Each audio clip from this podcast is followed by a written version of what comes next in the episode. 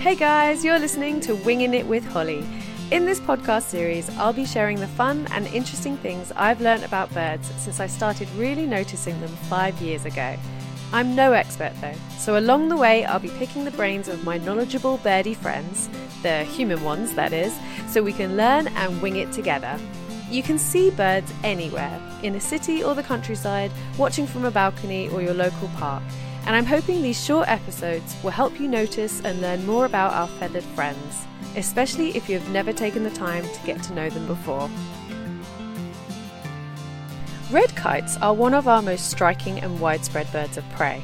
But did you know they almost went extinct in the UK a few decades ago, and we wouldn't be seeing them now if it wasn't for a reintroduction programme that took place in the 80s? So, in this episode, I chat to my Auntie Karen, who was involved in this work to bring them back from the brink.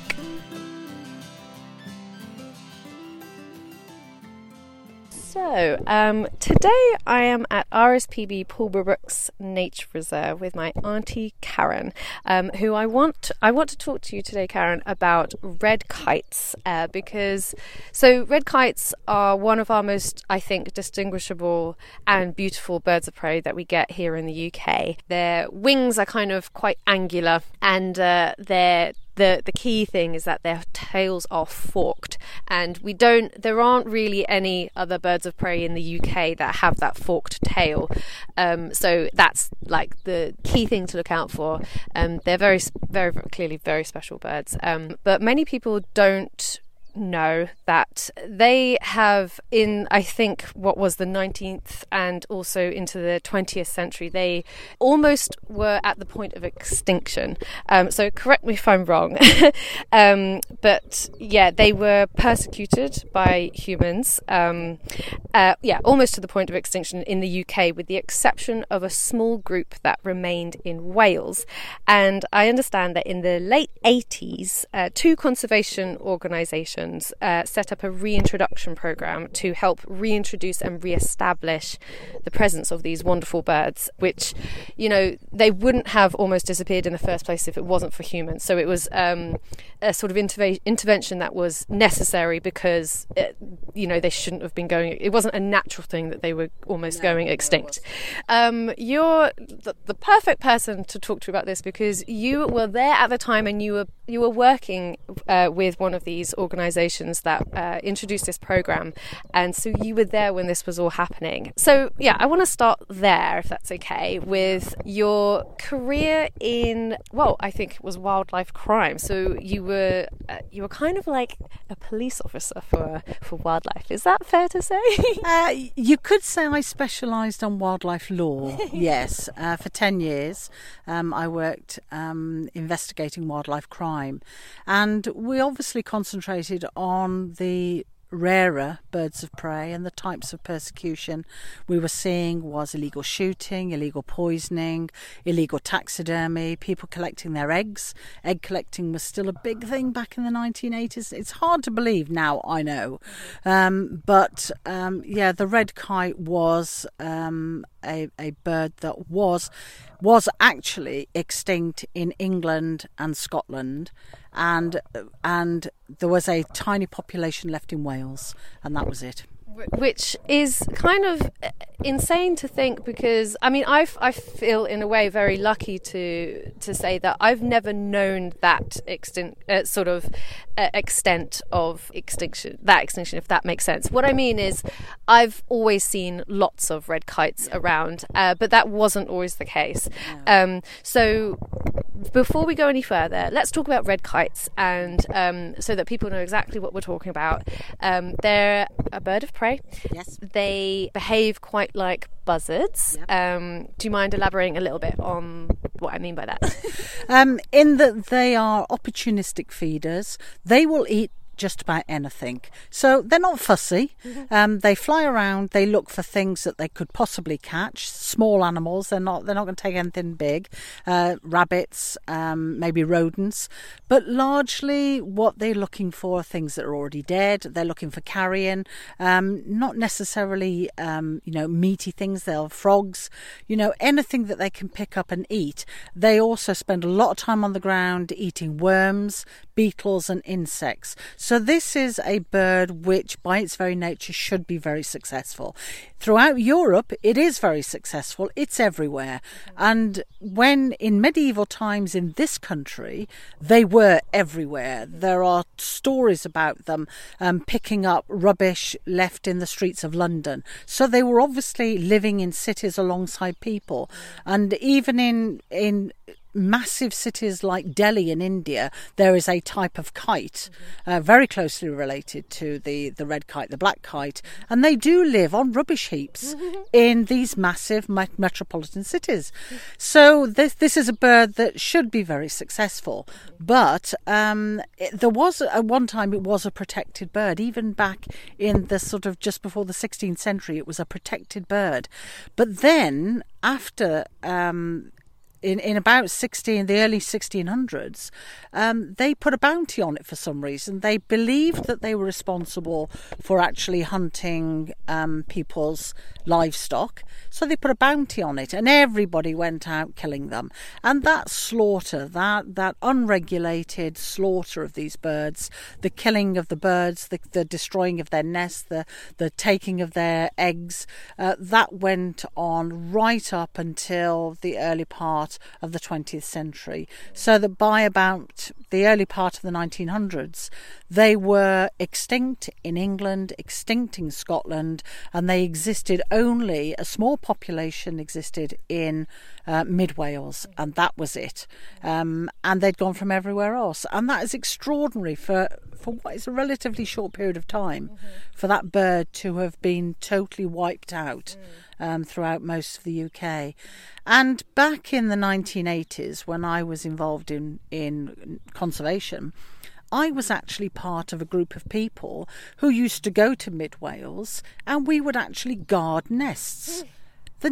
We would sit under trees with electronic equipment trying to make sure that egg collectors and and people who wanted to kill them uh, wouldn't actually disturb the birds take their eggs and and and hurt the birds at all there were even occasions when the army would actually get involved they would they would set up an operation where people would have to be covertly you know living in the forest for maybe a couple of weeks. So it would tie in with a little bit of nest watching. And there have been there were occasions when the army would be guarding the nests of particularly rare birds, including red kites, which seems crazy now. It does, but and also so so going back to the the, the, the bounty that started all of this, just to be clear, like what what were the main reasons people put because it was killing things that they didn't want it to kill maybe what was it what why did they have such a big problem with the red kites um, well, they, the argument was that the red kites were responsible for killing and taking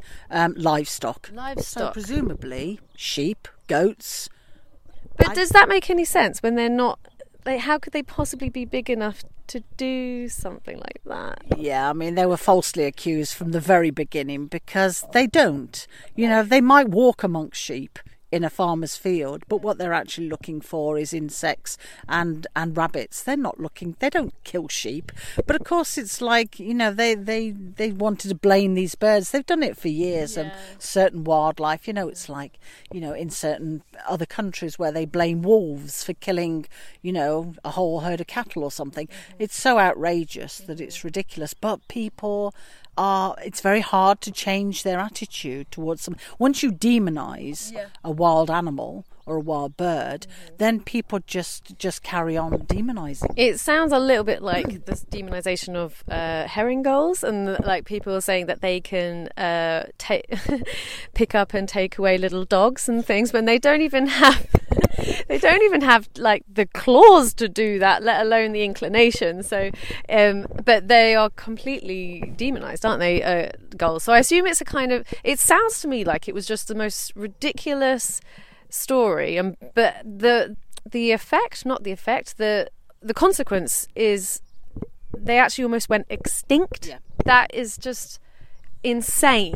It's almost like, and once you introduce a bounty, mm. once you start paying people, right, when money's involved, absolutely, right. you're going to go out and people are going to kill as many as they possibly can. Right. In order to pick up the bounty. And when you're talking about poor people, you know, picking up a bounty for every single one they hand in. You know, once in every country where they've introduced bounties for killing things, wolves were always a prime example, coyotes in North America, uh, bears in some places. Once you introduce a bounty system, then th- there is uncontrolled killing, uncontrolled slaughter, and there's there's you know things will diminish at an alarming rate.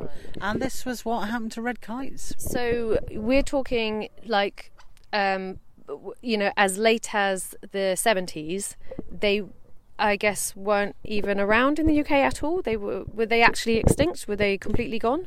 Yes, yeah, they were. Eh, Sorry, in England. In not, Obviously, not Wales, but in England, right. Scotland, and Ireland, Northern Ireland. and Ireland. Yeah, they they were locally extinct, which meant there were no breeding pairs there. And they they when they started to do some research into the birds that were left in Wales, they realised that the um, that genetically they were so closely related that it was unlikely that they were ever going to be able to create a viable population, even if they stopped all the persecution. The the, the, the population in Wales was so small, so um, genetically undiverse, that chances are they were never ever going to be enough to allow them to spread. They were never going to spread into England naturally, ever. Right. So, um, yeah, talk to me then about this reintroduction program and literally the the what it physically took to get these birds back um, breeding again in the UK. Well, they it was in the 19, uh, 1990s, late 80s, 90s, um, there were discussions being held with um, the government conservation groups, um, which was the um, the NCC, the, the the Nature Conservancy Council, which covered the whole of UK, and this is the government department, talking to conservationists about how best to try and increase the number of red kites in the country because it was a bird that was missing and it was a niche that was missing as well. And so the the decision was made that they should introduce birds from another country, bring them into the UK, and release them in several secret sites. Because the, the sites that they chose had to be habitat that was really suitable for this bird. And what do you mind? So, what kind of habitat is that? Do you remember? It it has to be um, it has to be parkland with good mature trees for them to nest in. The food had to be there, so it had to be lots of pasture land where they could find uh, voles, farmland where they could go and find worms, where there was a healthy population of things like rabbits naturally that they could also um, feed on. So it it really was about um, choosing their habitat wisely, and of course the the Welsh conservationists had an awful lot of experience of conserving red kites. They knew the sort of thing that they needed.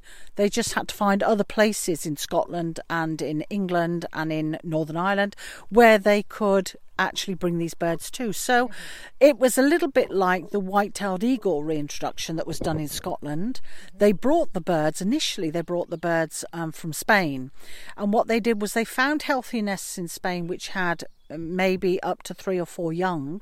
They would take one of the young and they would take it into captivity and they would rear it in the area where they were going to release it until such time as it would have naturally left the nest and they would release them in that area. Um, and it was working quite well, except they discovered an interesting thing they discovered about the Spanish birds is that they're actually, they do move around an awful lot. So when they released these birds on these sites, their desire was to go, Go back to. I think you were going to say go back to Spain. whether they did go back to Spain, but yeah, in effect, they they migrate locally. Right. So of course, and for them, they would be migrating hundreds of miles. So what they found was that they didn't really stay around; they left the area. oh dear, that's yeah. Oh.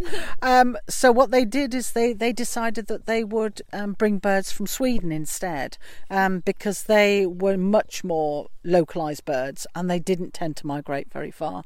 So they brought those instead, and that's when it really, really started to become successful.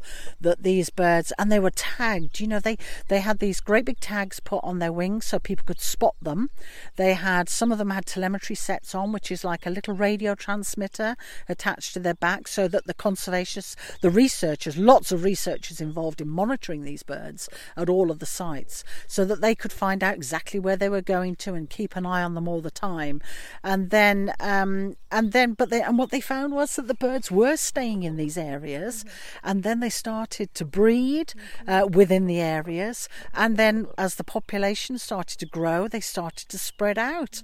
Mm-hmm. Um, and uh, and I mean, it was really quite um, a phenomenal rate at which these birds were both breeding successfully and moving out of the original areas. And people were seeing them on the M4, uh, on the side of the road. They were down in Berkshire. People were starting to see them in around Leeds, where there was a, a release site up there. Um, and in Scotland, they were really, really doing so well. Um, and even though there have been know incidents of of um, of persecution of these birds. Some of them have succumbed to deliberate poisoning by some people. Some of them have been shot. Nevertheless, this bird has hung on and hung on and just gone back to doing what it does really well, which is being resourceful, mm-hmm. actually finding its own food, mm-hmm. being an opportunistic. Mm-hmm. And in the meantime, the population in Wales has actually done really well because some of those birds have actually um, increased and gone over into Wales. Mm-hmm. And so the genetic diversity of the ones in Wales has improved mm-hmm. because of these new birds coming in. Mm-hmm. And if you think about it, to to have a bird going from extinct yeah. in you know in England and Scotland and and, and Ireland and Northern Ireland in the 1980s to what is basically 40 years later yeah.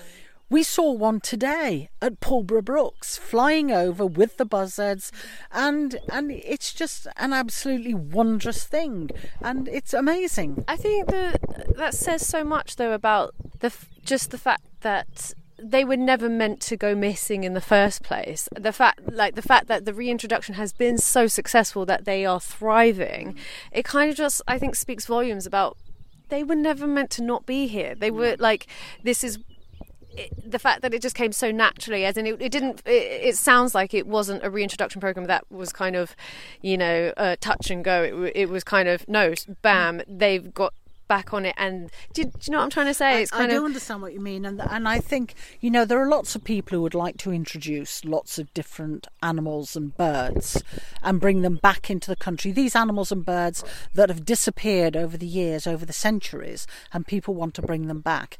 And the first fundamental question you have to ask is why are they not there already? Yes, like what. It, was it are they not there for natural reasons or are they not there for human reasons absolutely so if you can answer that question if it is because people mm-hmm. have interfered with them and basically exterminated them but the habitat is still there, the food is still there, mm-hmm. the opportunity for them to find nest sites, mm-hmm. the opportunity for them to find each other mm-hmm. is still there. You know that that is what you have to look at, but you cannot bring back an animal if its habitat's gone.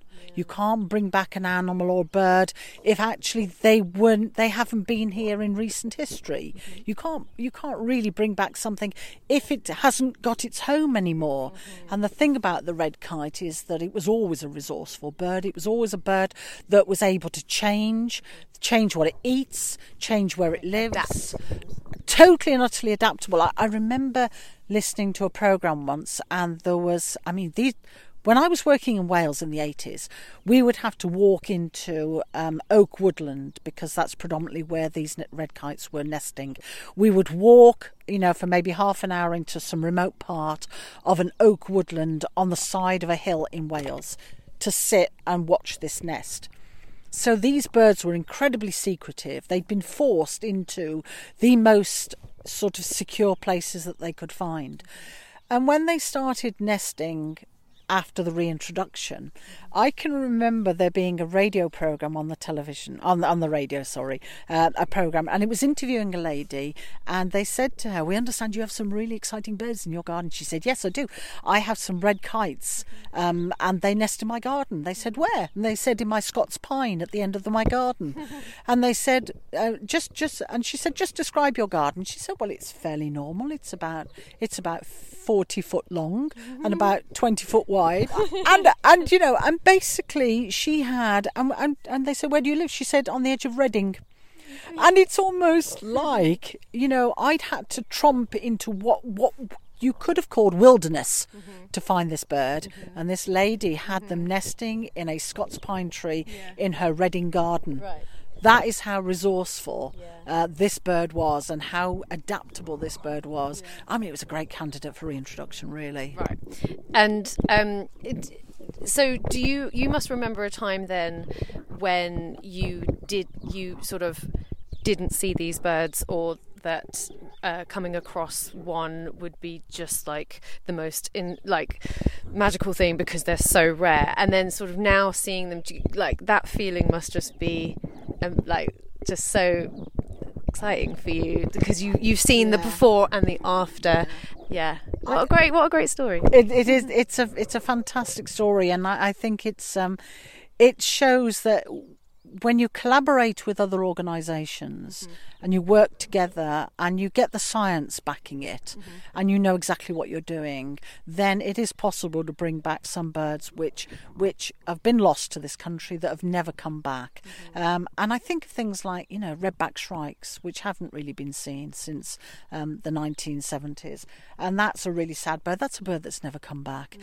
And I can remember in Wales in the 1980s driving along on my own along a along a valley and I looked to my left and there was a red kite flying in the valley alongside my car and I screeched to a halt mm-hmm, and I mm-hmm. jumped out my car and I got my binoculars and I watched it until it disappeared out of view down the end of the valley. Mm-hmm. And I remember looking around thinking oh my goodness I have no one to share this with because it was like the moment was magical and there was nobody there with me. And I was just wanted to jump up and down and say, I've just seen a red kite, I've just seen a red kite. And now they fly over my house in East Yorkshire. Right. I always I always say if you if you if you're driving along and you see a, you see a bird and you are forced to, to screech to a halt and jump out and look at it and watch it for half an hour, mm-hmm.